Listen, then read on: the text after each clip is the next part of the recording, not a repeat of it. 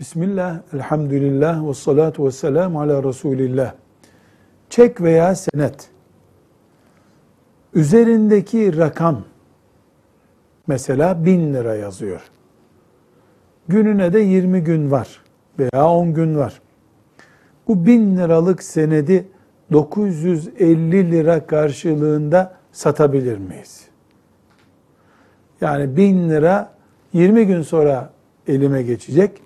Bunun 20 gün önce elime geçmesi için 950 liraya senet kırdırmak, çek kırdırmak denen şey olarak yapılsa caiz midir? Faiz budur. Çünkü 1000 lirayı 950 liraya satıyoruz. Buna faiz diyoruz ve bu caiz değil. Velhamdülillahi Rabbil Alemin.